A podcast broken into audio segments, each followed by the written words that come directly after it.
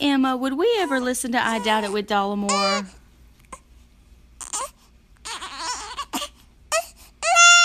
No, we wouldn't, would we, baby girl?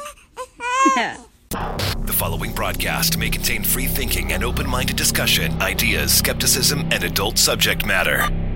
Topics will be discussed using adult language, sometimes gratuitously. Get ready to move the conversation forward. This ain't your granddad's news and comment show. This is I Doubt It with Dollemore.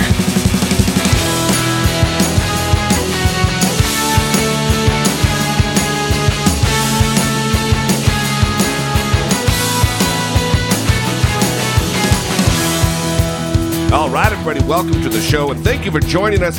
Episode 477 of I Doubt It with Dollemore. I am your host, Jesse Dollemore, the sickly Jesse Dollemore, and I'm joined today by the lovely, the talented, the non-sickly Brittany Page. The sickness has taken you down. I think what happened is, excuse me, it's going to be a tough one. I think what happened is uh, I never quite got over it the first time when I was sick a day, and then like, wow, holy shit, one day and I'm back at it. Yeah. It kind of lingered, mm-hmm. And then we went on the trip this weekend, which we'll talk about, mm-hmm. and uh, immediately, Yeah. I, I was on Dayquil on the way up there Yeah. and uh, it's no, it's a, a runny nose and a stuffy thing, and I'm like a, I'm like a, it's it's just not good. I'm this guy. I'm this guy at night. Donald Trump, baby. Meaning mouth breather. So uh, I I sleep with my mouth open, breathing in, and then I wake up and my, it's like the Sahara Desert inside my mouth and throat. Yeah. and then you know anyway not not good just uh now even feeling like i'm on the mend Yeah. That's a bummer. Well, we appreciate you showing up and, and doing the show for us. Um, the weekend was fun though yeah. Well, and speaking of dry throat, I what a crazy situation. You drive two and a half hours out to a different part of California and you go up a few thousand feet in elevation and you're screwed in terms of your skin being dry oh yeah as hell thing yeah my lips turned into two scabs that I was rubbing together. Um, I would put chapstick on, and it was just two Yeah. greasy scabs that I could hardly, Wow. I could hardly keep on my face. Honestly, it is uh well at least you have like the lady stuff that you always you you always have creams and shit just hanging around to to, to apply to Mm-hmm. your skin and lips yes. i don't have any of that Well, they make that. i look like jim halpert on the office all weekend they they make that. It's just that you choose not to carry it with you Yeah. or, or have it in close proximity to you at all times. not into taking care of myself i guess Well, that's that's a problem. But we we did enjoy enjoy the snow. There was plenty of snow. I think like five inches. Oh well, there was a pretty major storm that happened uh, the night, the second night, yes, the second night, and Yeah. it was. I mean, it was six inches at least that fell on the ground. it was beautiful, and we ended up driving into town that day, and I was very stressed out Yeah, because even though I am from Idaho and I have driven in the snow. Um, I haven't for a very long time. I'm now a California driver, probably. Well, you're a California driver who uses their signal, so you're a little better than a California driver. That's true. That's Yeah. true. Thank you for that credit. Um, but at one point, I had to move the car into a spot that had a lot of snow, and it was just not gripping at all. And I just started screaming because that's what you do Yeah, when things are go-to. out of control. really helps. Really helps. but it was a good time up there. I, I think it. Um, I want to say it's the first time I've seen snow since having moved to California. Oh, really? I don't know that I've been anywhere hmm during the winter when there was snow. Yeah. I I don't know. But it was a good time. There was some good friends. Yeah. Uh, relaxing. Yep. Mm-hmm. Drank some drinks. Ate some food, which was also a production in and of itself. Yeah, talk about that because that was really interesting. So you made two dinners while we were up there for Yeah. everybody: uh, chicken scampi and red beans and rice. And because of the altitude difference, the cooking time was completely different. I was uh, it was the the well, the red beans and rice I did the first night, and that's usually like a three hour deal, um, and that's slow cooking, three hours. And we were like five hours in, and the beans just weren't having it. They were just like, yeah, you know what? We're not going to absorb water today. Mm-hmm. And uh, I was just noodling, like, what could it be? Almost in a panic. Mm-hmm. Well, panic might be a little extreme, but and uh, then I remembered, holy shit, it's we're at like seventy two hundred feet Yeah. is where we were elevation wise, and uh, boil water boils at a lower temperature because of the air pressure. Mm-hmm. So th- you think that the the water is Boiling and ready to go. it's a crazy oh it's super hot yeah. and it's hot but it's not boiling hot Yeah. You could just stick your hand in there and everything would be fine. everything except for your hand Yeah. uh anyway so it took a lot longer it was uh, kind of weird but a good lesson. yeah well A good science yeah, experiment. don't move to a place that's high elevation i think that's the lesson Yeah, what a pain in the ass to live in those places and have to. I mean, the the cooking time for that dish was doubled, Yeah. or would need to be doubled probably, Yeah. in order to Yeah. have it have it work out Yeah, the way know. that you want it. I, I some, not something I would want to do. Mm-hmm. Yeah, it'd be a lot of lot of eating out. Cooking would no longer be something that is enjoyable for you. Yeah, well, it's already. I mean, I you know I have meat sauces that I make that take five hours. Mm-hmm. Can you imagine Yeah, a ten hour meat sauce? What is happening? I'm sure that would be a really good meat yeah, sauce. no, no bueno. Mm-hmm. So uh, it was a good time, and we're back. Yes. it wasn't quite as restful because I didn't really rest. a lot of waking up and drinking tons of water to you know liquefy or hydrate the mouth hole. Yeah. That's imagery right there. Mm-hmm. So anyway, we are back. Uh, it is a good time. We're happy to be back. Mm-hmm. Episode 477, well on our way to 500 numbered episodes. Uh, before we left, we talked about several topics and reached out for listener communication, as we always do. One was about uh, New Year's resolutions, and I'm kind of, uh, I'm kind of um, Pessimistic. a little Scroogey, Yeah. yeah, about New Year's resolutions, and mainly Scrooge mainly, McDuck. mainly because they don't usually work. Mm. And so I'm like, eh, I'm not gonna like, oh yeah, I'm gonna go to the gym, and then I don't. And it's like, no, I guess it's on me is the reason that I don't really, I'm not too into them. Mm-hmm. But we had a couple calls, and we want to get to those. Hey guys, it's Chris from Oklahoma City. And I just got done listening to 476, and you got me thinking about New Year's resolutions. Does it really count as a resolution if it's something that I'm cons- continuing from last year? My social media boycott is still going strong, and I'm trying to read as much as I can this year and learn as much as I can about a variety of different subjects. Anyway, that's what I'm doing. I hope you guys had a good vacation. And as always, Brittany is the best part, but Jesse D is pretty cool too, bro. Brava! I'll talk to you guys later. Bye. I'm, uh, I think it does work Mm-hmm. if it's a continuation because it's just, you're still a work in progress. Yeah. The goal, Mm-hmm. Well, I think that that's what your issue is primarily with New Year's resolutions is everyone kind of decides on this day with everyone else that the Yeah, change yeah, is going to happen and they put a lot of stake in the change happening right away Eh, being monumental and immediate and it's harder for people to make changes especially from a routine that they're used to and the way that they live their lives you have to give yourself some space and take steps and figure out a way to implement the change in small ways in order to keep it longer lasting and, and make it a regular part of your actual day yeah. You, you just want to have the trend line moving in in the right direction, even if it's you know uh, a slow. Yeah, if you're like, I'm going to go to the gym every day, and you're someone who never goes to the gym, Right, right. that is not going to work. Maybe you want to start, I'm going to go to the gym twice a week.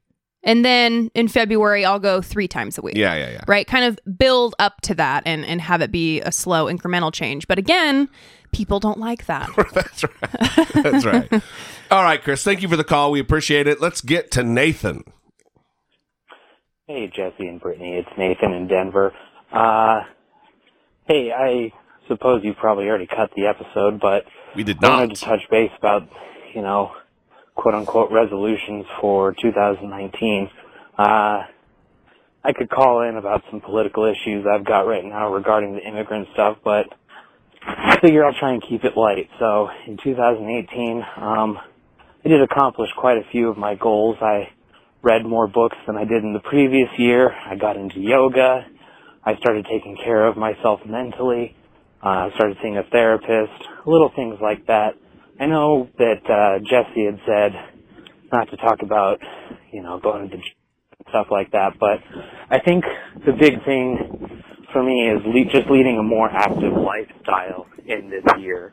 Uh, in addition to that, I am also trying to do what you guys are doing with more travel, uh, with the caveat of uh, money being kind of tight right now. We, my wife and I, that is, are thinking of just trying to start kind of an adventure club between our friends where we go on little day trips or weekend trips to the surrounding areas.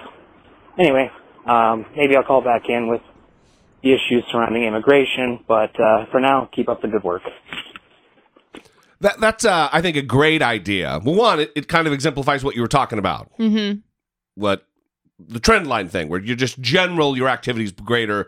You, you know, uh, I can't think. Help me out with what exactly you said. I'm Uh, about doing the incremental, You're not helping me out. the incremental change. Yeah, incremental change. That's Yeah. right. Well, I See, think- that's too many syllables for me right now. I think that it's good too, just to say I, I would like to be more active. I mean, it might be it might be pretty general, but if you say I want to be more active, and then you choose different ways that that can happen, yeah. then I think that that's a good a good method to implement change too. And then the other point that I think is awesome is like the Adventure Club, Mm-hmm. where you don't have to take major trips that are like a production. Yeah. The- I have one of my major regrets after having lived in Washington, D.C. as long as I did Hmm. is not taking it. Like, I never went up in the Washington Monument, I never took a White House tour. What? There are all kinds of shit that I didn't do. Yeah.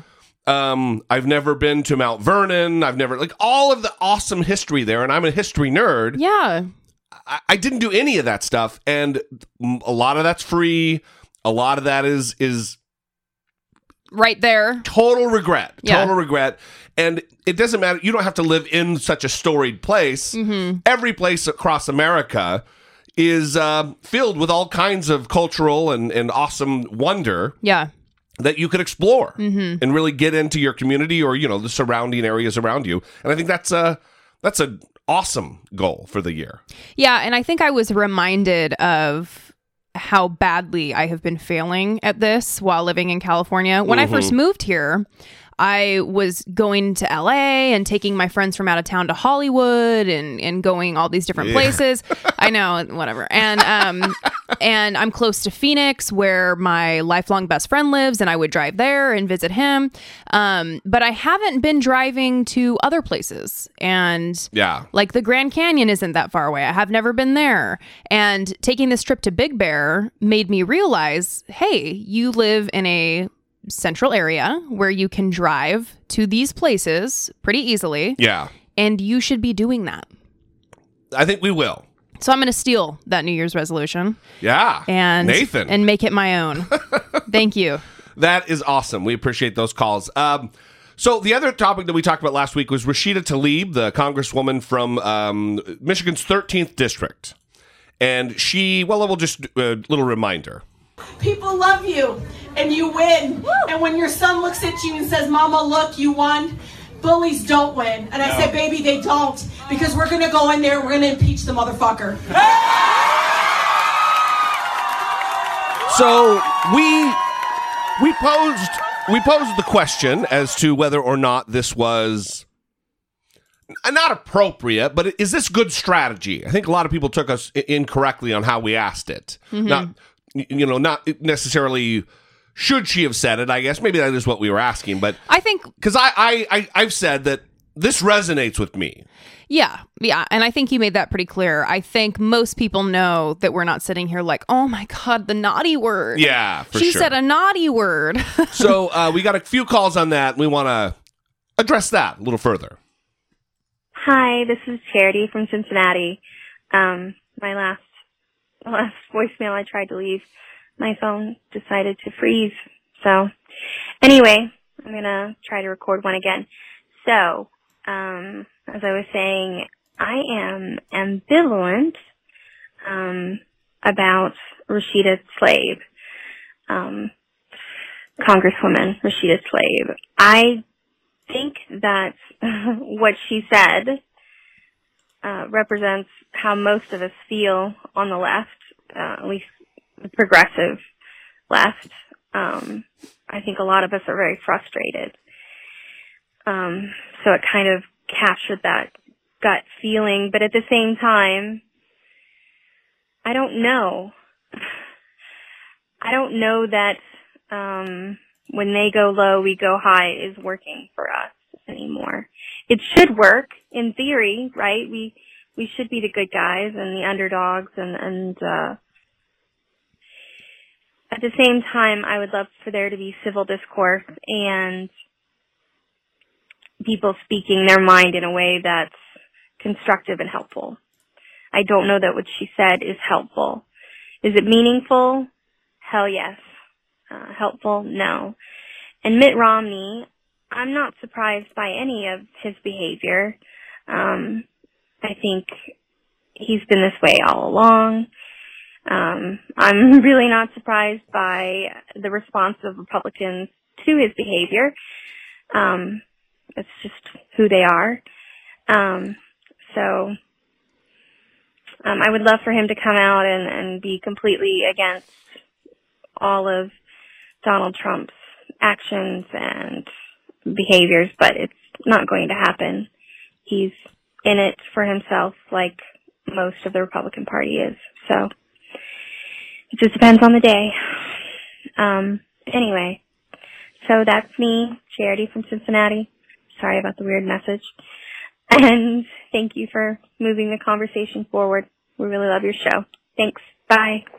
Thank you, Charity. I one thing that stood out to me about the voice memo was the comment about I'm not sure that going when they go low we go high is working Mhm. anymore.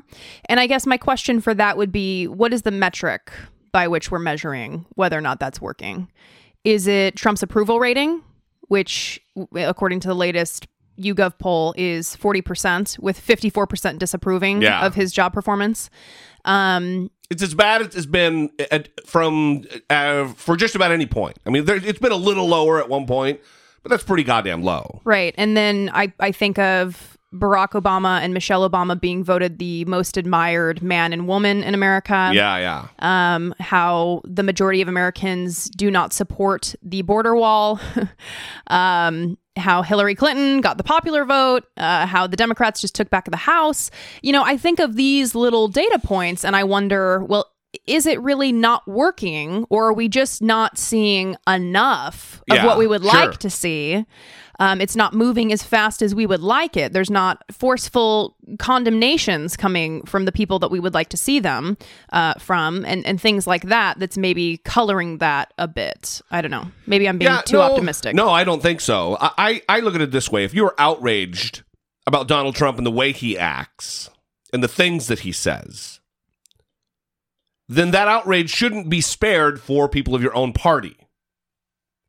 If you think that it's terrible when Donald Trump con- uh, conducts himself as he conducts himself, then it should be the same feeling and emotion and reaction should be held for Rashida Tlaib. Now, listen, I'm not I'm not clutching pearls here because I don't I don't think it's that big a deal. But she is an elected official who represents people.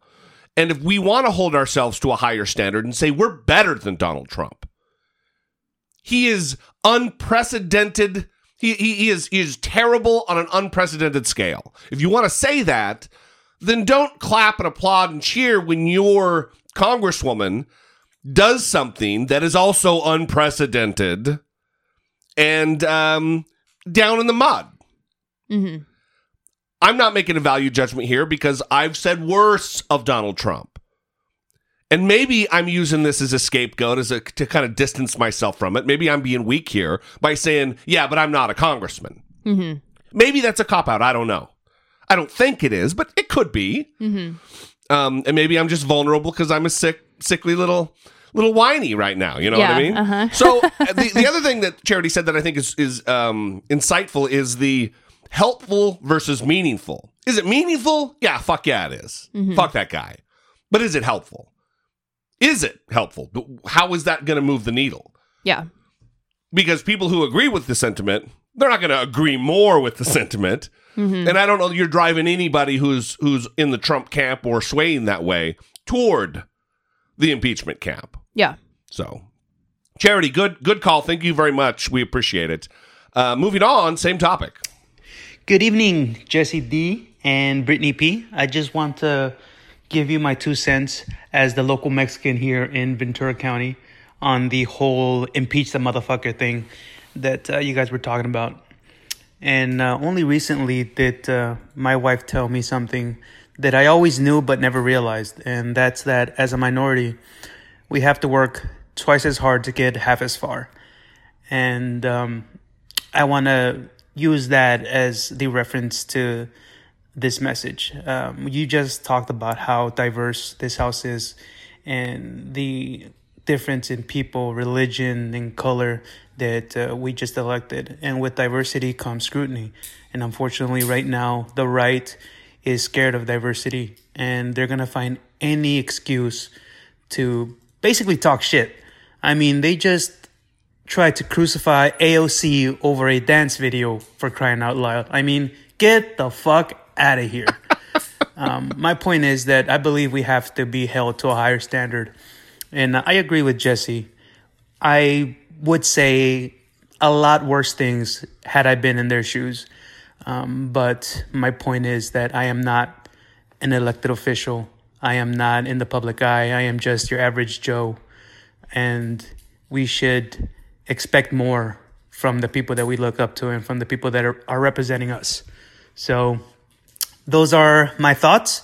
And uh, Brittany, you're the best part. Okay, bye. Love the show. Brittany's the best part. Bye. Yeah, uh, we didn't talk about the. Thank you for the call, by the way. Um, I I like the part where you talked about the dance video, Ocasio Cortez, because that was really ridiculous. really weird I mean, how many Republicans were furiously jerking off just before sending their very disapproving tweet? Right. Right. dick in hand tweeting with the other about how they oh this video's the worst Yeah. yeah, no one's buying it. Okay. Uh, No one's buying it. no kidding no one's buying it Yeah. dickholes. um, it is. Listen, when you do, when you're in the job that Brittany and I are in, it, you know the outrage machine can it does influence. Mhm. Like, oh, this is going to be great to talk about, and we really try Yeah. not to get caught up in the cycle of uh, like we're getting ready to talk about the Louis C.K. thing, Mm-hmm. and. I, I I don't want to just react like, uh, harumph. Oh, I, I don't want to be that guy. I want to be more thoughtful about things. Are there times where we get sucked into it? I'll speak for myself. Me? Yeah, fuck yeah, of course. Mm-hmm. Because I'm a human being. I know I'm I seem godlike with my sniffly nose. but uh and this is one of those things. I don't want to get caught up in the outrage on either side of the issue with this Rashida Tlaib thing Mm-hmm. that's why I really posed it to the audience. Look, I, I understand. Um, but, you know, I'm not going to keep repeating everything we've said. Yeah. Let's get to the next call. We appreciate the last call very much. Didn't say your name in Yes. the on the you did in the email, but not on the call, so we're not gonna we're not gonna out you. Yes. I guess. Hey guys, Mindy from Utah here. I was just calling in to uh, talk about the comment by Rashida Tlaib about, you know, we're going to impeach the motherfucker comment. And I just wanted to say that uh, it shouldn't be swear words that we're getting offended by. It's the content of our speech that matters. And we live in a time where Trump is lying, constantly lying, and tr- saying some seriously horrible things and, and taking people down and ruining our country with the content of his speech. We cannot get offended over words like motherfucker. We're bigger than that. And to be right honest with you, that is who we are as Americans. And, uh, you know, I grew up Mormon, and if there's anything I learned, never trust someone who doesn't swear.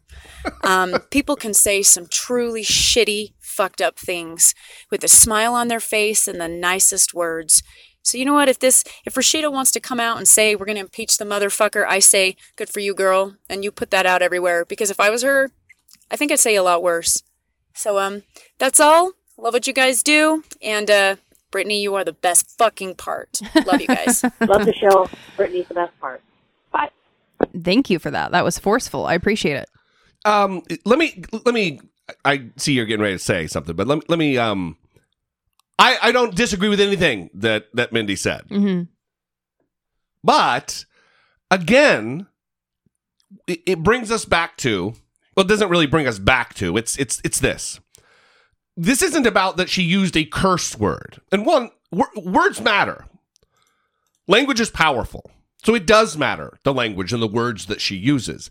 She is talking now listen, Donald Trump is happens to be president and it is a bummer because he has sullied the office in a way that it's never been done, I believe. And uh, there there is something noble about the office of the president. Just because there's a temporary moratorium on nobility because of his his occupation of the office, Uh huh. it doesn't mean that we shouldn't respect the president. He- Here's my deal, okay? Shouldn't respect the office. Yeah, he, yeah. Here's the deal: is I don't want us to enter into this new territory where if um we get another uh, uh, Democrat, let's say we get a Democrat in there, uh, uh, someone who's noble and decent. Let's say we have a Barack Obama in there, hmm and just Republicans willy nilly saying we're going to get rid of this motherfucker. I, don't want once we get a normal Republican back in office or a normal Democrat back in office. I don't want this to be the new norm. hmm And we have a younger generation that's coming up that just got involved in politics with Donald Trump that only knows this as the way American politics works. We're going to have to work very hard to unlearn a bunch of things as a nation, and I don't want us to go over the cliff. Am I am I like I said, I'm not oh my god, I'm so upset about I don't really care about this. I'm looking at the larger picture from a 30,000 foot view, I hope, of not wanting to drive off that cliff. That's Well, what I'm talking about. And I think Mindy might be speaking to Republicans who are trying to feign outrage about the cuss word. That's what they're commenting on. Absolutely, That that's sure. inappropriate. Yeah, yeah. And I mean, again, we talk about this all the time. The people who try to act pious, what are they doing in private? Come on. Yeah. You're mad that she said motherfucker. You say it. You've said it.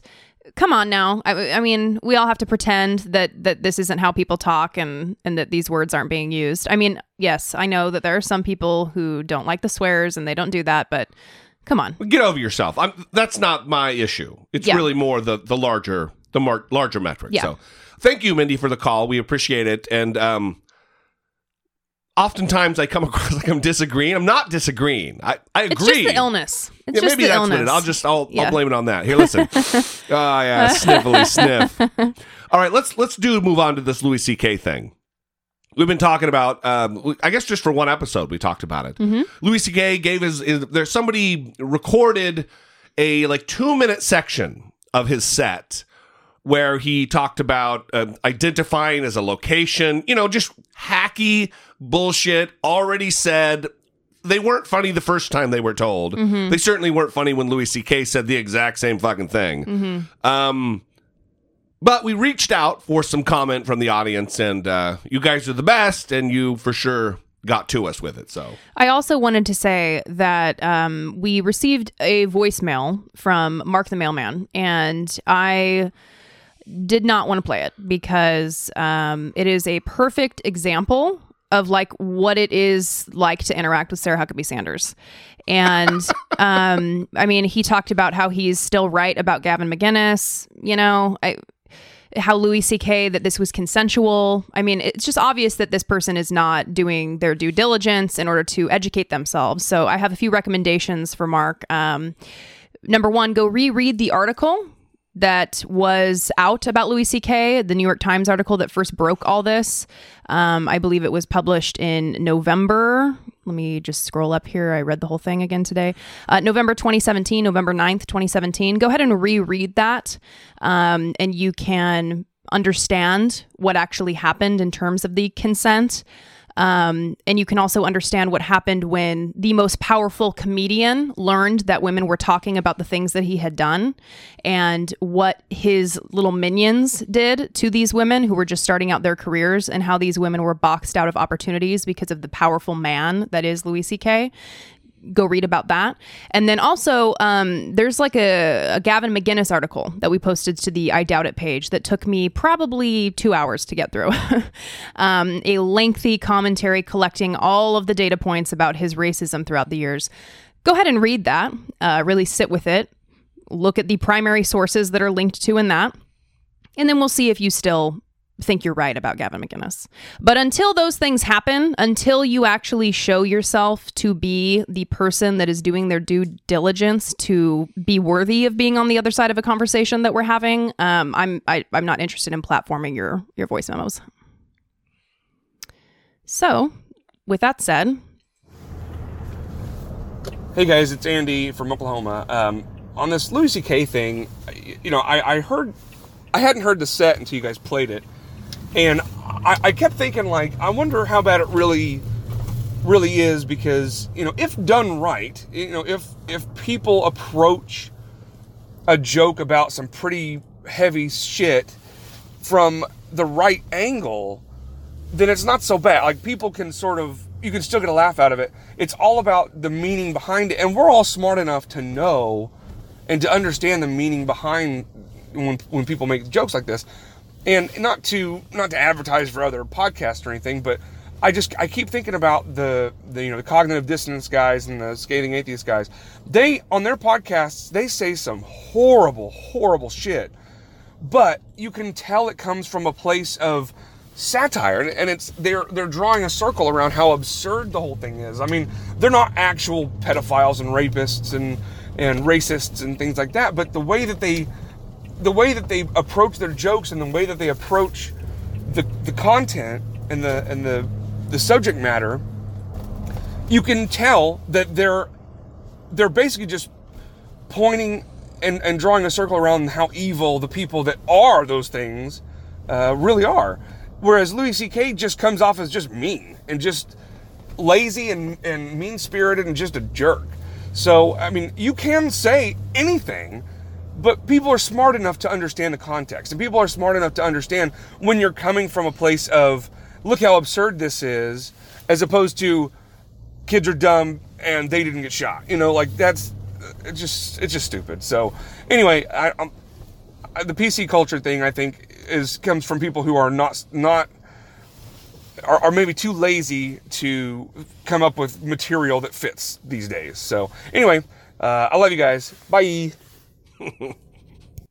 the, the buy never gets old. Yeah, I also wanted to, and we, we forgot to do this because I'm serious about that too. By the way, I, I said it and then I thought about how I said it, and it sounded like I was being a dick about it. Really, I love the anyway. Fuck. Um, Sniffly. Yeah, Jesse D's tired. Everybody, again, if there's anything that he says that you don't like, he's tired. Anything that he does that you don't like, Anyway, he that's not what I'm saying. tired. Anyway, it, anyway, I don't need excuses made for me. I'm just, I, I'm overthinking. Mm. I'm overthinking. Okay, so Anyway, I think you had something to say yes, yes. So as I'm rambling here. Mhm. Maybe should I continue to ramble? No, please stop. so I we've also been talking about other comedians' reactions, and I think that that some of those reactions may not be convincing because of the type of comedian it's coming from. You mean like some people don't have the respect for like Judd Apatow, who has been Yeah. very critical of Louis C.K. Right, or what John Mulaney had to say about PC culture, like we talked about last time. Yeah. But how about Ricky Gervais? Right. Who who's more um, Louis C.K. esque? Right. Yeah. Uh, here's what he tweeted when all this came out. Please stop saying, quote, you can't joke about anything anymore. You can. You can joke about whatever the fuck you like. And some people won't like it, and they will tell you they don't like it. And then it's up to you whether you give a fuck or not. And so on. It's a good system. Yeah. Okay. So that's basically what this comes down to. You can say, oh, people are too PC. You can't say anything anymore. No, you can. Yeah. And everyone is going to decide. That's why you're seeing all of these reactions. And again, we are people. I guess I'll I'll turn it around and speak for myself, even though I know this is true of you, who love Louis C.K. I loved Yeah. Louis C.K. I loved his comedy. I thought he was very intelligent, and that's what makes this so disappointing. Is that, That- you know he knows better. That's the that's the descriptor. It's disappointing. I saw all kinds of tweets from people I don't think listen to the show who were like, "Oh, you just you're up your own ass with your PC nonsense or whatever." I'm not saying that I'm. Oh my god, I can't believe it's disappointment on my part. Right. I still think Chewed Up and the, his other his other specials are genius. Mm-hmm. They're great. Mm-hmm. This is a different Louis. Something is going on. I am a fan of Louis C.K. I'm familiar with his work. I've purchased many things from louisck.net for the $5 mm-hmm. price that he charges. Yeah. I bought Horace and Pete, Yeah. which was terrible. Right. Well, and I wanted to read this tweet because it also speaks to uh, a voice memo that we got that we're not playing that I referenced earlier. Because when there's just comments that are made where people like aren't hearing what you're saying and they're just operating on uh, buh, like uh, robot mode Right, right. about autopilot, just responding without listening, it's not a conversation. You know, Yeah. like listen to what we're saying, really take it in, bro, and then respond. You know, brava. I wasn't on it. Sorry. Uh, but if Ricky Gervais is saying this, hopefully this will convince Well, some people to like let go of this talking point. Listen, again, it's not that they can't say anything they want. It- that's not the outrage machine that is the internet. It's going to happen. People are going to be pissed off about jokes. When the N word thing, people use the word resurfaced from the HBO series Funny, Talking, Talking funny, Funny. or whatever. It didn't resurface. It's still streaming on fucking HBO right now. Nothing. It didn't get put away to resurface mm-hmm. it, it's that's the that's the thing I don't want to be a part of is that that aspect of the internet. This is this is Louis coming back too soon is what this is. And the reason he is champing at the bit to come back too soon is because he feels wronged. This is what I believe. And he wants to come back with a with a with a fierceness. Not having done the work on himself, this self-reflective um comedy that he's that, he's used to that doing. he is so known for. Right. He could come back and it could be awesome. Yeah. He could talk about Mhm. the power dynamic. It could still be a fucking hilarious thing about him jerking off since so much of his comedy is about jerking off. Mhm. And I'm disappointed. Anyway, thank you for the call. We appreciate it very much, Andy. Uh, one more call on the Louis C.K. thing. Hey guys, it's Dan from Oceanside. Uh, just wanted to follow up with your discussion about Louis C.K. and political correctness and you know comedians and conservative comedians and all that. Um, there's a lot of crossover in my industry between comedians and musicians, and you know I'm relatively friendly with you know I have a couple acquaintances that do that. Um, and I was asking one about the like he does he does theaters and colleges and writes on a TV show. So I mean he he's got to walk a lot of lines to stay employed. And he had a point not to betray. You know, I'm not going to say his name because I don't want to get him in trouble or anything. But he had a point that I thought was really strong. Is that there's a reason conservatives aren't funny. And there aren't cons- funny conservative comedians. And the more conservative guys become in their old age, say a Dennis Miller, the less funny they become. Uh, and that is it's not funny to just find the, the the open nerve that people are sensitive about whatever it is to whoever and just prod at it and go oh can't you believe i'm doing this? This is crazy right? I'm saying the stuff i'm not supposed to say. That's not funny. And that's what tim allen thinks is funny but it's not funny.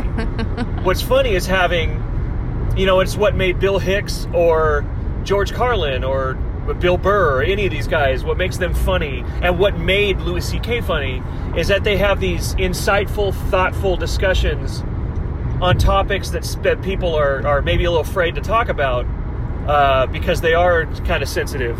But when they when you have something thoughtful to say not just oh why the kid went to a high school that got you know kids got shot. Why should i listen to him? That's just outrage for the sake of outrage. There's no there's nothing interesting there.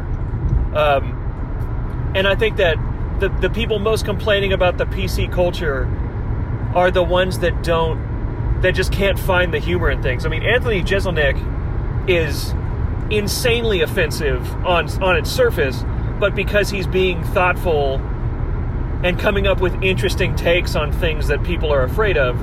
But you also he puts out that you know it's in good fun. He's not being serious. Uh, and it's it's basically in a mode of like telling us to lighten up. And there is a line to walk. I mean, if he if he went like a notch further, he would be in that like danger zone. But he knows where that is, and he's smart. And so good comedians can walk the line like that. This Louis C.K. I lost twenty million dollars, so I'm going to rub people's nose in it thing, just isn't thoughtful or provocative or interesting, to be honest. So. Uh, I, I think that it'll be the death of his career because he's lost the thing that made him interesting. Um, anyways, guys, uh, I, it's it's such an interesting time because you get to see who the people who are actually thoughtful uh, are and who aren't. So, anyways, love the show. I have to say, as a tremendous Tim Allen fan, I am I am very offended. Um, I agree. Th- th- th- there was something very profound at the end there, and that it very well could be that Louis C.K. is no longer funny because he's lo- he lost that thing within himself to be introspective, to find the interesting aspect of a conversation. Mm-hmm. That would be a bummer, Yeah. but it, you know, and we we we won't know from a two minute snapshot of him working through a set if that's the case. But Well, and here's here's something that I just thought of.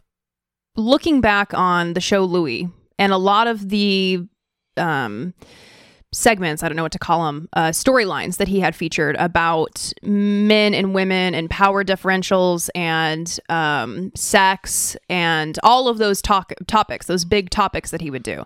And even this movie that didn't come out because uh, the one, the black and white one, Right, where he is, or it's about like a creepy older man, almost like a Woody Allen type Yeah, yeah. thing, but someone who's abusing their boundaries and crossing boundaries that they shouldn't and using their power in an inappropriate way with vulnerable people.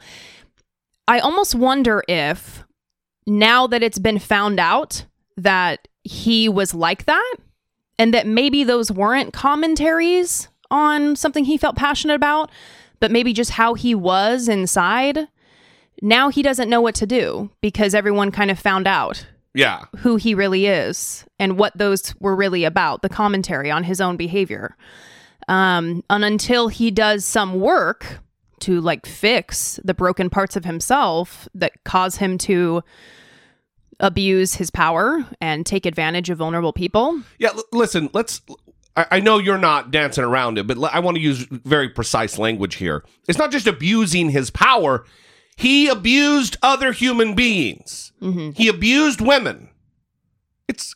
And I'm not, I mean, yelling because I'm yelling and I can't hear very well, but Stop yelling at me. uh, it, it- it isn't just an abuse of power. Mm-hmm. He used his power to abuse other fucking people. That's that's the sign of not a good person. Well, and there was a lot of controversy when the episode where Louis and Pamela Aldon or Adlon, Adlon, right, yeah. wherever the L and D goes, um, and and he like wouldn't let her leave the apartment. Yeah, in put his Louis. arm up in the hallway. Yeah, and there was this It didn't strike me as odd when I watched the episode. There was a long scene about him basically trying to fuck her, and she did not want that, and she was trying to leave, and he would not let her leave.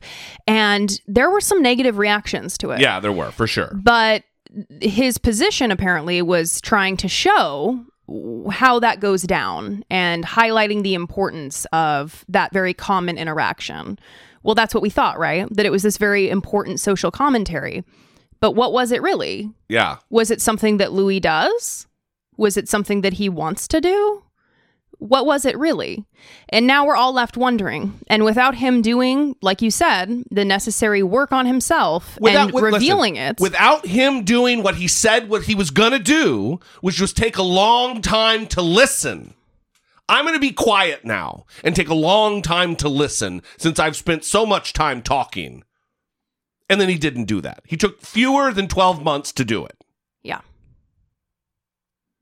That's my problem. hmm He didn't do what he was going to fucking say and do the work on himself to come back hmm and be the Louis C.K. we fucking love. hmm So I guess generally I just feel fucking cheated. It's personal for me. hmm Fuck you, man. You owe me more. I spent Five dollars. I've spent five dollars several times on your site, bro. you know what I mean? Several times. Several times. Probably totaling twenty dollars. Yeah, I've probably given you forty-five dollars.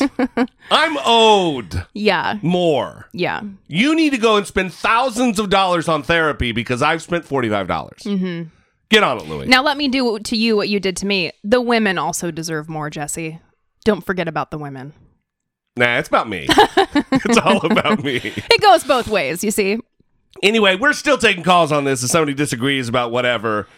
You know, 657-464-7609. We we appreciate all of your guys' listener communication. You can also uh, email and voice memos to the to the show from your smartphone to I doubt it at dollemore.com. Support for I Doubt It with Dollemore comes from generous, engaged, intelligent, and good looking listeners like you by way of Patreon. Your support on Patreon for as little as a dollar a month helps keep the show going and move the conversation forward one podcast at a time. If you would like to join the ever-growing family of supporters, please visit patreon.com slash I Doubt It with Dollemore. Richard. Richard. Richard is our latest Patreon supporter, and we also want to announce the winner of the contest. Winner of the contest. You remember we did this I do remember. We did this a few months ago. We did this. I'm done. Okay. We we had um, a listener co-host the show with us, and it was so much fun. We decided to do it again, and we had several people say, "I'm in." Many people said, "I'm not in." Um, but of the people who said, "I'm in," we have a winner. Marcus from North Carolina. Boom. Marcus, we're so excited. Thank you for your support. We're excited to have you on the show. We- We'll be reaching out via Patreon. Right. And if you are super bummed that your name was not said into the microphone right now, do not feel sad. We're, we're going to do it again. Yes, this is something we're going to do periodically. I don't think we've set a time limit for how often we're going to do it, but um, we are wanting to find new ways to give back to our Patreon supporters because you are the reason we do this. That's You're right. the reason we continue doing it because of your support. So we are doing that monthly newsletter. Uh, $20 and up patrons are going to be getting that monthly newsletter. You should have already received the initial welcome email welcoming you to the Dollemore Producers newsletter. That's what it's called. I thought that I would get like a really excited reaction from Jesse, but there was none. And you can, anytime someone joins for that amount, they will be added to the list. So don't worry about it. Um, but we will be sending that out before the end of the month. And we're already collecting the articles, and it's going to be awesome. In addition to that, someone reached out to me recently, a few people, and said, Hey, are you going to be doing an Ask Me Anything again? Oh, really? Yeah. And so I think we should do that. I, Uh, that, was- that was a good time last time. yeah, probably in Maybe about. a little, maybe a little too much wine was drank, but it was a good time. It was like a three-hour Ask Me Anything Yeah. episode. um, but we're gonna do that again. So that that will be for Patreon supporters only. We'll send out an email. You can respond with yeah, that'll question. be behind the paywall, which we usually don't do. Right. And that way you guys can ask us things that aren't necessarily related to politics. And it gives you a chance to kind of interact with us on a more personal level as well. Yes. So we will be rolling out that message soon. Look for it on Patreon. And thank you guys so much for all of your support.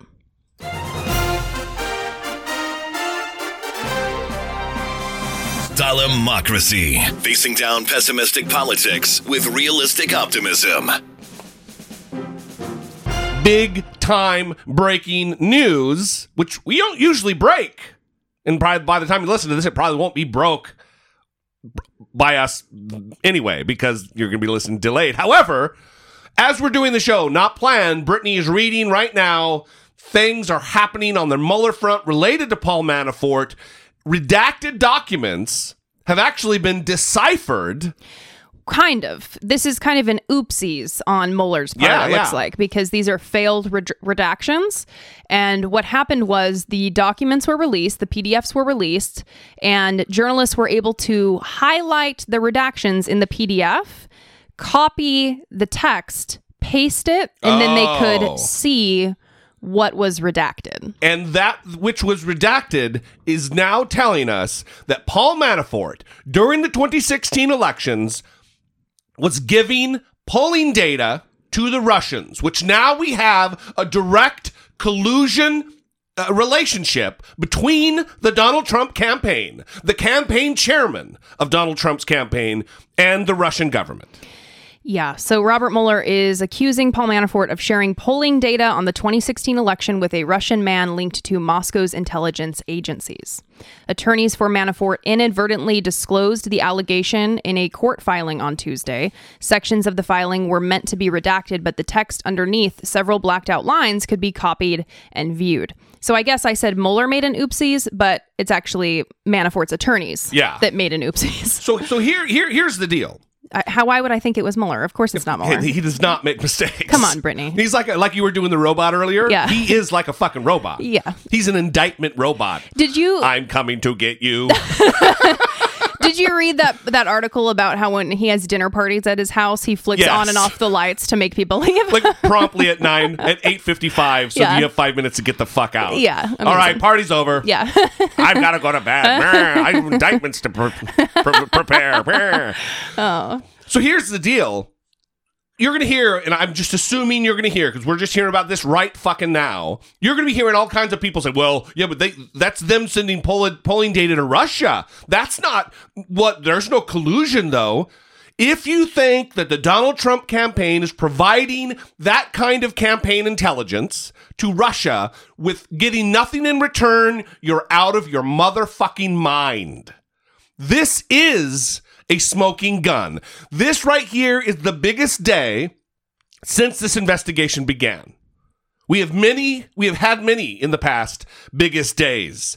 This is getting to the mountaintop. This is a big fucking deal. The allegation relates to Manafort's association with Kiliman Kilimanik. Am I saying that right? I have no idea. a Russian political consultant who worked for Manafort on campaigns in Eastern Europe. Um, That's when he was rigging elections, uh, working for Ukraine. The the Russian um, friendly politicians who were Ukrainian. mhm. Mueller, who is investigating, obviously, the Russian interference, said in a court filing in March last year that the FBI assesses that Kilimanik, Kilimnik, I don't know, has Kilimnik. It's Kilimnik. Kilimnik Yeah. has ties to a Russian intelligence service and had such ties in 2016. Here's the other thing about these Russian operators. It can easily be said that you're dealing with the Russian government, even if you're dealing with a guy like uh, Deripaskik. Deripat, you know what I mean. Sniffly. Oh, what am I supposed to blame mine on? I'm sick too, guys. Brittany P. Yeah. Just being Brittany P. Just Um, can't read, that's all. It's no oligarch works on their own. It's it's like you could say Bill Gates um, is a guy that if you talk about him, you give information to Bill Gates and the Gates Foundation, that it's completely independent of the government. The way it works in in this new Russian Federation, there there was a when the Soviet Union fell, there was this effort where all of these uh, wealthy individuals kind of centralized everything or decentralized everything and took power. And when in 99, when the apartment bo- bombing started going off at the hand of Vladimir Putin, he he took power. He centralized it, and then all of those men who were multi-billionaires were satellite around him. He controls them. They don't operate within Russia, whether they're he- the head of the, the, the, the largest banks, whether they run the oil companies. They don't operate without his blessing. And they do his bidding. So even if you hear that it's a private citizen within Russia, nothing goes down without good old Vlad's approval. hmm So this is a big, big deal. Yeah. So again, the attorneys state in this court filing with the failed redactions that Mueller alleges that Manafort quote lied about sharing polling data with Mr. Kalimnik. Kalimnik. Thank you. There's a lot of eyes, and it really confuses my brain. Related to the 2016 presidential campaign. Also, um, in these documents, they say that Mueller alleges Manafort was in contact with someone who asked him permission to use Manafort's name as an introduction in the event that the person met the president. Wow. Mm-hmm. Big deal. It, it does make you think. I mean, this could be just a mistake on the part of Manafort's attorneys. Yeah, what are they doing? I mean, it, it's likely that, but I'm gonna have to once we finish the show. I'm gonna dig into this a little a little deeper and find out if what I really think about. Because what if they did this on purpose? Mm-hmm. And what if they're trying to leak information to the White House? Let's say Mm-hmm. because the White House doesn't have copies of this, these redacted documents, Yeah. but they do now. Mhm. So I don't know. We'll we'll we'll, we'll see. It's big news though. Well, again, I we during the Patreon mid roll, I was telling you, oh, there's big stuff happening. We Yeah. have to talk about it. um, so yeah, that we are just reading it right now, trying to figure out what's going on. But one thing that we can say is that it doesn't seem normal to have the um, United States presidential campaign manager be interacting with a Russian intelligence asset and giving information and Well, yeah, uh, g- for sure, not normal. yeah. So Kind of a big deal. mhm. Kind of a big bad deal. yeah. So uh, the other thing that's happening is we are still in the midst of what is looking like to be the large, longest government shutdown in the history of the United States at the hands of Donald Trump. He loves being a record setter, no matter what the fuck it's about. Hmm. Well, related to his, this is all related to the border wall. And he is planning to make an address to the nation tonight. And we're going to talk about that. President Trump will address the nation in his very first primetime speech from the Oval Office to try to make his case on border security and the wall, and perhaps even to declare a national emergency to attempt to secure funding to build the border wall. Now, such a move, which the president has said he is seriously considering, would be highly controversial. This afternoon, Democratic Congressman Joaquin Castro of Texas slammed the proposal after touring a border facility. It would be profoundly inappropriate for the President of the United States to circumvent the legislative branch of the United States government, the United States Congress, and single handedly, against the will of the American people and the American Congress, put up a border wall on the U.S. Mexico border. We would challenge it in every single way that we could. The president's national address will come before a trip that the White House just announced. President Trump will travel to the southern border with Mexico on Thursday. A senior Democratic aide also tells CNN that Senate Democrats will discuss at a weekly lunch Wednesday whether to begin trying to block all legislation on the Senate floor until a vote on reopening the federal government is held. All of this means, of course, that there will almost certainly be no progress on ending the government shutdown until Friday. It's a day that would tie the record for the longest government shutdown in U.S. history. CNN's Pamela Brown is at the White House right now, and Pamela, CNN is planning to air the speech, but as of now, do we know if any of the major networks are planning to carry the presidential address? Uh, well, Jake, no word yet on. Well, we do know because yeah, we're going to stop it there. they have decided to run it, and uh, I think that a lot of people are very unhappy with this, obviously, because Donald I'm, Trump. I'm one of them. Donald Trump is a liar, and it's just going to be propaganda spewing out of his face. And unless they're planning to do a five minute delay and fact check all of the claims that are coming out of his mouth and have it right there on the screen, bolded, like maybe just covering the whole screen, like not showing him. Um, even that though i don't know i just don't think that this is good also when you know that four years ago all of the broadcast networks declined to air a primetime address on immigration from president obama because they considered it quote too overtly political Right. The what the fuck is this? yeah If Obama's thing, which by the way might have been overtly political and that might have been the right move, why are they choosing now to air Trump's, which is obviously political, which is obviously going to be riddled with complete fabrications, Mhm. total fucking lies. yeah Th- th- I got a clip here. Go ahead. well i just have a question i have a few questions i have several questions what is he going to tell the American people that he hasn't already tried to tell the American people because they still don't support the border wall. Well, l- let me say this, and I don't want to be an alarmist. However, after this news with the Mueller thing has broken, Mm-hmm.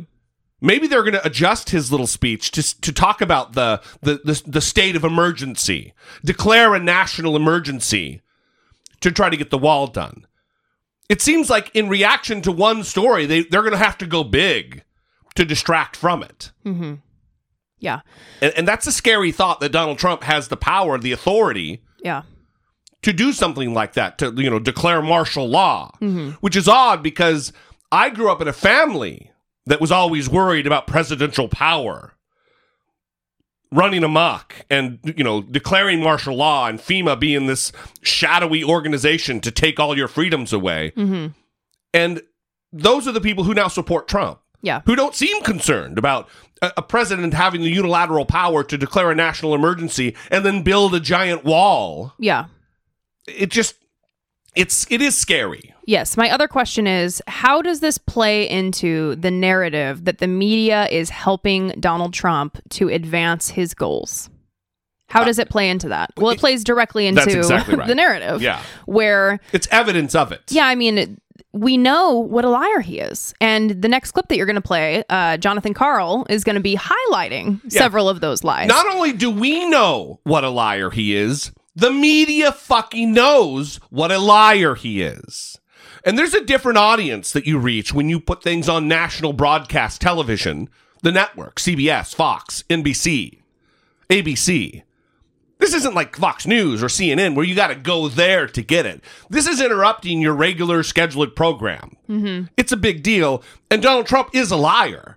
Brittany just mentioned it, but listen to this clip from Jonathan Jonathan Karl speaking to Vice President Mike Pence about these lies. And he's going to ask him directly, what is it? Well, just listen and listen for Mike Pence's answer, which is conspicuously absent of one thing. But more broadly, how can the president be, how can his word be trusted on this when he has said so many things that are just not true about this crisis? He said that Barack Obama has a 10 foot wall built around his house here in Washington. You know that's not true.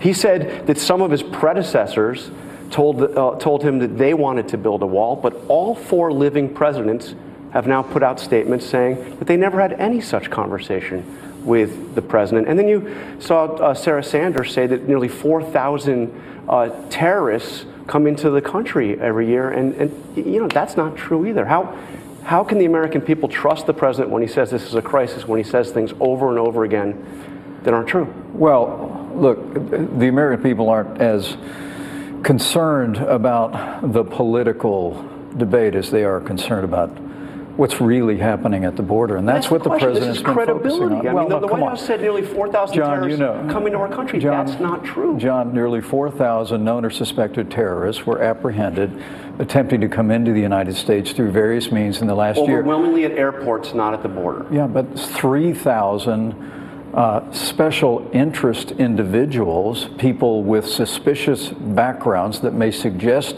terrorist connections, were apprehended at our southern border.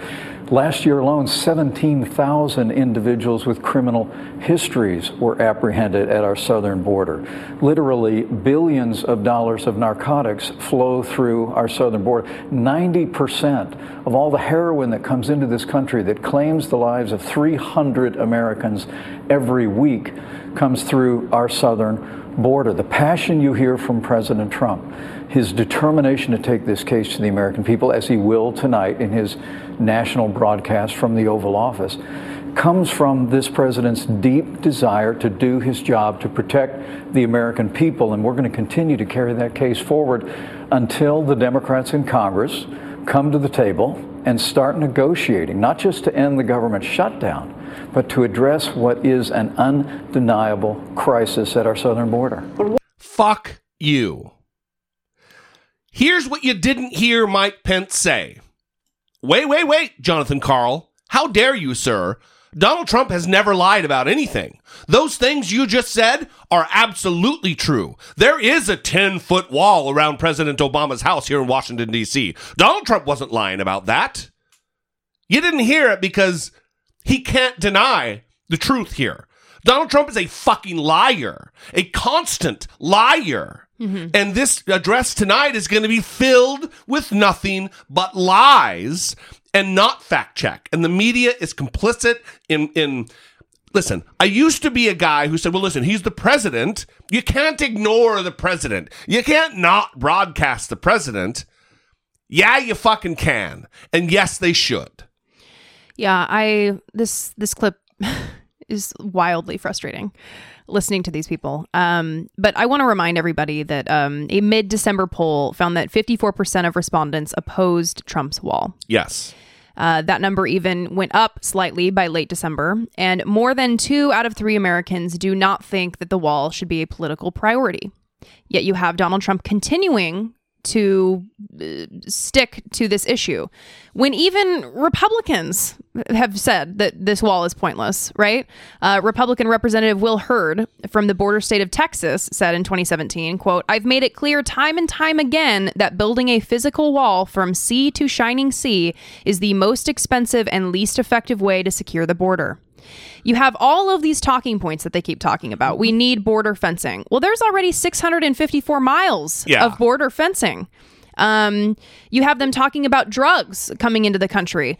Well, 90% of heroin enters through the southern border, um, but it's in legal shipments, Right. hidden compartments, Yeah. smuggled into the United States in concealed compartments. Okay, it's not. And they're not stopping all traffic. They're just putting up a wall. Yes, and then the terrorists crossing the border, they continue to say this. No, Not happening. That's not. That's not how that's happening. Let me say a bit about Will Hurd first. Will Hurd, one, is a Republican, and he also is the congressman. His district has the largest amount of border Mm-hmm. in it. Mhm. He, he has the, the district that contains the most Mexican American border. Mm-hmm. He's also a former CIA operative, not a dummy. Mm-hmm. Not a dummy. He's not been a Trump loyalist. He's still a Republican and really parses his words, but he has stepped out in opposition to Donald Trump. Right. This is a guy who I think does have his er, the earnest interests of his district at heart, especially related to this issue. Right. And of course, we talked about how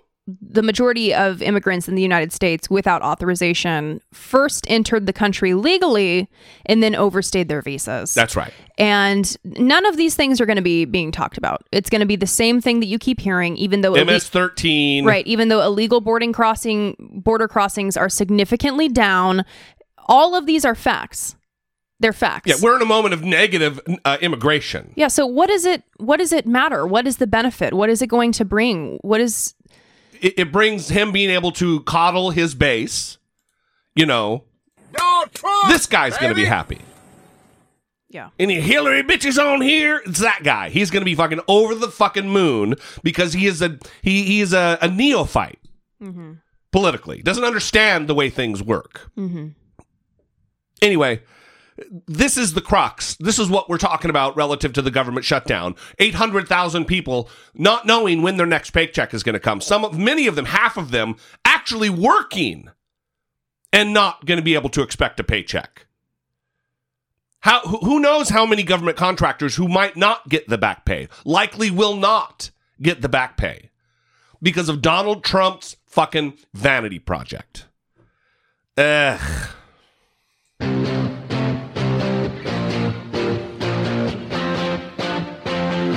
Taking care of biz. Polyana Viana. Polyana Viana. She is a UFC strawweight fighter. Now, if you're wondering what a strawweight is, I had to look it up. Uh, it is a division in MMA that generally refers to competitors weighing between 106 and 115 pounds. Wow. Okay? She's a a little Petite. little little laid. Petite. Yeah. But apparently she's not so petite in the fighting department because she was in Rio de Janeiro and a man tried to rob her and he doesn't look so good. Yeah, it's not great. So she did an interview and she said that she was waiting for an Uber and then she was approached by a man. So this is what she said, quote, "When he when he saw I saw him, he sat next to me. He asked me the time. I said it, and I saw he wasn't going to leave. So I already moved to put my cell phone in my waist, and then he said, "Give me the phone. Don't try to react because I'm armed." Then he put his hand over a gun, but I realized it was too soft. He was really close to me, so I thought if it's a gun, he won't have time to draw it. So I stood up, I threw two punches and a kick. He fell, then I caught him in a rear naked choke. then I sat him down in the same place we were before and said, Now we'll wait for the police. And she did just that. She held him until the cops got there. We'll post this article with his photo. Mhm. I think she broke his fucking cheekbone. He doesn't look good. Yeah, he's looked better, I'm sure. Mm-hmm. You know what he looks like? He kind of looks like those pig people on uh, the on Twilight Zone. Mm. That cheek that's all, Yeah. you know. Yeah, All right. I think that that's fair. That is accurate. I'm looking at it; it's pretty disturbing. Um, and he didn't have a gun. It looks like um, a cardboard cutout that was bent into the shape of a gun. Uh, That's not the same thing, guy. yeah. but this is pretty this is awesome and this is actually the second story I've seen this week about a woman taking care of biz Yeah. with a dude who was violating her space. The other one is that McDonald's employee that got Oh, yeah. that got into it with the white guy and the white guy reach across uh, reached across the counter and grabbed her by the shirt and Right. pulled her forward because he wanted a straw. They were like arguing he was drunk and she was obviously caught off guard, but then she grabbed his shirt, pulled him in, Yeah. and started punching him in the face. Which, by the way, I, I believe she had every right to defend her her, her Of course. person. Of that course. was insane. And it was very impressive. Not so impressive was all the men who were very useless standing around Yeah, her, not kidding. doing anything. But she was taking care of biz pretty Right. well on her so own. So it's two, two taking care of biz. Yeah, women really taking care of biz and protecting their boundaries and their space and their safety in public. I love it. Yeah, more of that is a good good thing. Yes. All right, we're going to leave you there, you guys. We love you. We appreciate you. Thank you for joining us, um, even in the midst of my uh, sniffly ass sniffles. Yeah. We'd love to hear from you about these and any other topics that you find important. 657 464 7609. Of course, you can always email a voice memo from your smartphone to I doubt it at dollemore.com. We would love your support on Patreon. If you love the show, you would be amazed at what two, three, four, five dollars a month does to help us out, keep the lights on, move the conversation forward, and grow uh, to be a better show for you. You can go to teamdollemore.com. We'd love to have you join the family. We will see you next time for episode 478. And until then, for Brittany Page, I'm Jesse Dollemore, and this has been I Doubt It. My lips turned into two scabs that I was rubbing together. Um,